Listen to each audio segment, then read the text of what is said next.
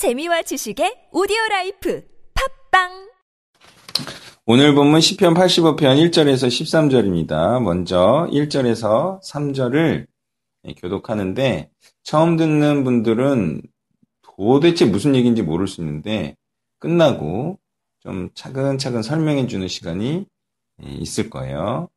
1절부터 3절을 교독을 할게요. 여호와의 주께서 주의 땅에 은혜를 베푸사 야곱의 포로된 자들이 돌아오게 하셨으며 주의 백성의 죄악을 사하시고 그들의 모든 죄를 덮으셨나이다. 주의 모든 분노를 거두시며 주의 진노를 돌이키셨나이다. 아멘. 자, 이제 이스라엘이 지금 포로가 되었죠. 바벨론의 포로 생활, 또 포로 상태를 마감하고 축복의 땅과 구원의 땅으로 되돌아올 수 있었던 이유는 뭐냐? 그게 이제 하나님께서 은혜를 베푸셨기 때문이다. 이렇게 말하고 있어요.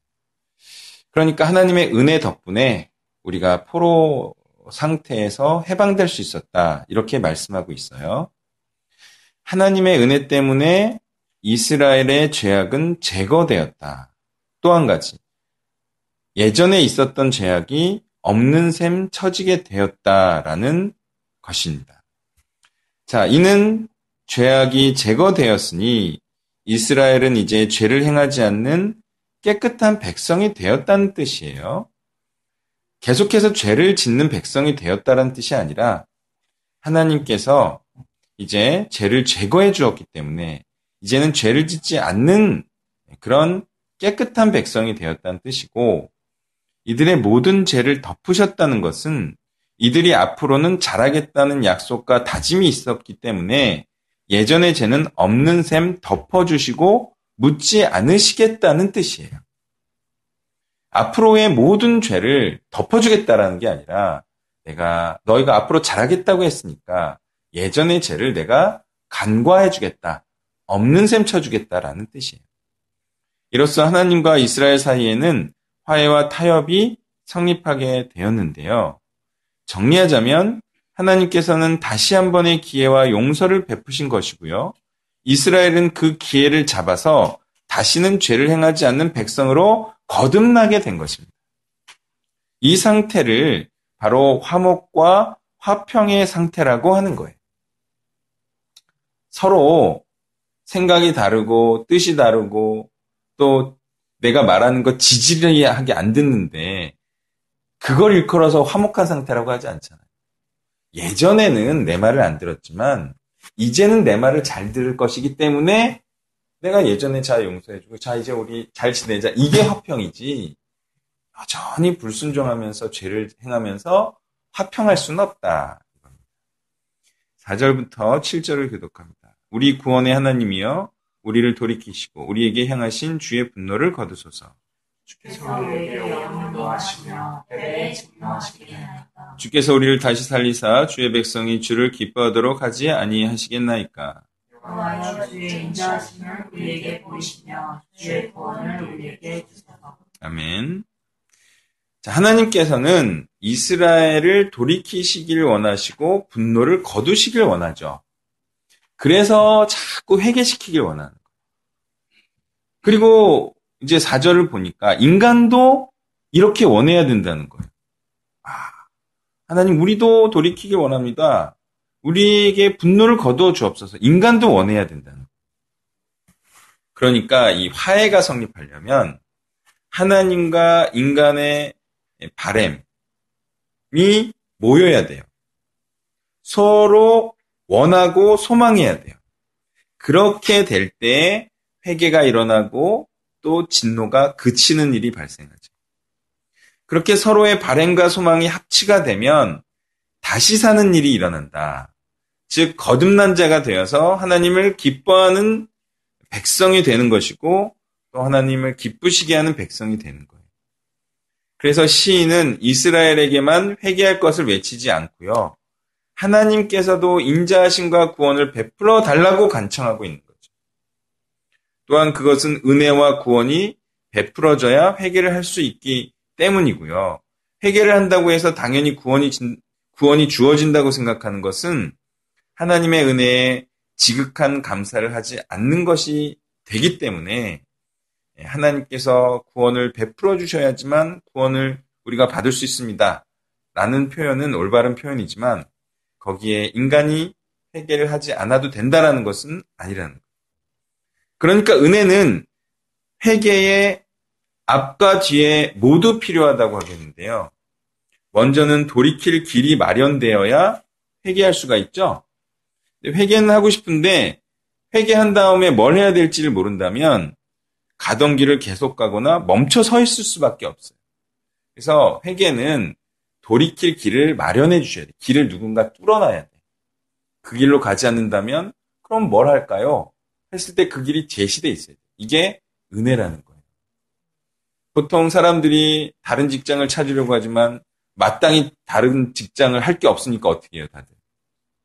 그냥 다니는 거지 뭐.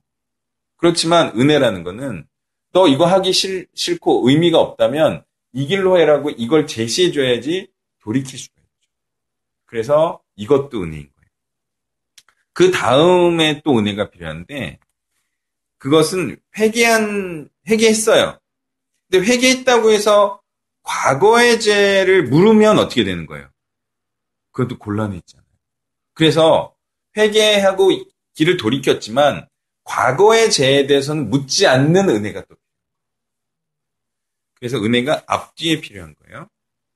이렇게 구원에는 하나님의 은혜가 필수적인 것이고 또 사람이 가던 길을 돌이키는 회개도 필수적인 거죠. 이때 은혜와 회개가 합해져서 구원이 성립되고 회개는 사람이 한 것이더라도 하나님께서 회개케 하셨다고 말해야 하는 것은 하나님께 공로를 올려드려야 그게 인간의 교만을 막고 하나님께 영광을 올려드리는 것이 되기 때문이죠. 이렇게 해석해야만 구원받지 못한 자들에게는 그 책임을 돌릴 수가 있죠. 왜? 네가 회개를 안 한 거야라고. 구원을 못 받았다는 것은 은혜에 합당하게 반응하는 회개가 없었기 때문이다. 그래서 네 책임이야. 지옥 가는 건 네 책임이야라고 책임을 물어야 되기 때문에 인간이 해야 할 것이 꼭 있어야 돼요. 구원에 대해서. 또 구원받은 자들에 대해서는 하나님의 은혜 때문에 구원받은 것이다라고 말할 수가 있어야 되죠. 즉 구원에 있어서는 인간이 해야 할 회개도 있지만 하나님의 은혜도 꼭 있어야 됩니다. 그래야 책임도 물을 수 있고 또 하나님의 은혜 때문에 구원받았습니다. 라는 감사와 공로도 영광도 올려줄 수 있는 거죠. 8절에서 13절을 교독합니다. 내가 하나님 여호와께서 하실 말씀을 들으리니 무릇 그의 백성 그의 성도들에게 화평을 말씀하실 것이라 그들은 다시 어리석은 대로 돌아가지 말지로다. 주여 그의 구원이 그를 경외하는 자에게 가까우니 이 우리 땅에 머무르리이다. 인애와 진리가 같이 만나고 의와 화평이 서로 입맞추었으며. 여호와께서 좋은 것을 주시니 우리 땅이 그 산물을 내리로다.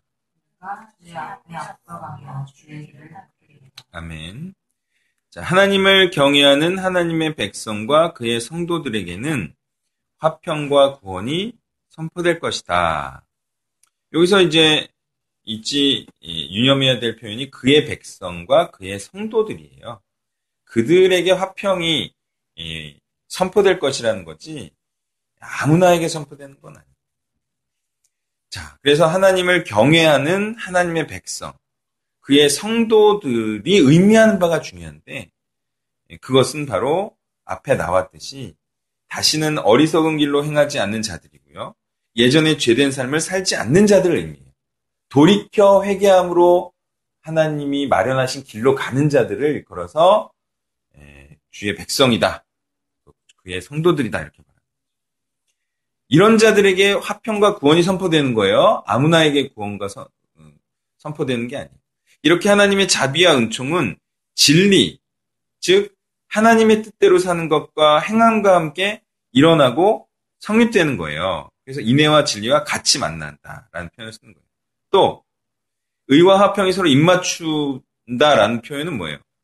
이게 하나님의 의롭고 올바른 뜻이 인간의 인간을 죄에서 돌이켜 그 행실을 깨끗이 함에 있는 거죠. 그렇게 할 때 비로소 하나님과 화평이 서로 마중 나가 하나님 화평이 마중 나가고 서로 반갑게 맞은. 의로움이 또한 화평과 만나는 거지. 의롭게 하나님의 뜻을 행함 없이 하나님과 화목과 화평이 없다니까요. 그래서 이런 표현이 쓰인 거예요. 예, 또 이제 11절을 보면 진리는 땅에서 솟아나고 의는 하늘에서 굽어보도다. 이 표현은 하나님의 은혜 때문에 진리가 솟아나고 변화되고 화평케 된 백성들이 또한 땅에서 많이 솟아나게 될 것을 말합니다. 결국 진리가 승리할 것을 말합니다. 하나님의 백성들이 많이 나타날 것을 말합니다. 그렇게 됐을 때 그 결과는 의로운 말씀과 의도를 하늘에서 지속적으로 관심을 갖고 내려주신 하나님의 인내와 사랑에 있음을 말해주는. 여호와께서 진리는 땅에 서 서 그는 하늘에서 굽어보도다. 하나님께서 다 그렇게 인내하시면서 견뎠기 때문이거든요. 제가 최근에 알게 된 일이 있는데, 어, 저도 누가 이렇게 내가 너무 모르는 상태에서 누가 가르쳐 주면 누가 수고한 것 같아요? 난 너무 모르고 그렇지만 막 열심히 하려고 해. 근데 저 사람은 열심히 가르쳐 주려고 해. 근데 배우는 입장에서는 내가 수고하는 것 같잖아요.